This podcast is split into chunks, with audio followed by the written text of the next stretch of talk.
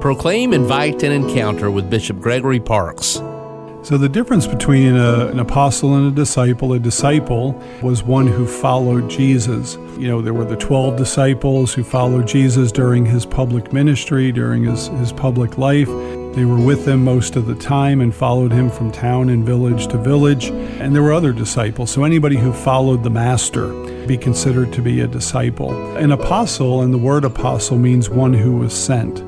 And so that's where the word apostle is applied to the 11. After Jesus' resurrection and appearance to them, he sent them, you know, to the ends of the earth to preach the gospel and to baptize. So they were ones that were sent. So that's kind of the difference. A disciple was one who followed, an apostle is one who was sent to, to preach. Although Paul was not one of the original 11, he's considered an apostle as well. Yes, he is. He's kind of even one of the super apostles along with Peter because of his great zeal for the gospel, his own conversion, and what he did to lead so many to the faith. He is included as, as one of the apostles and, as I said, in, in fact, known as, as one of the super apostles.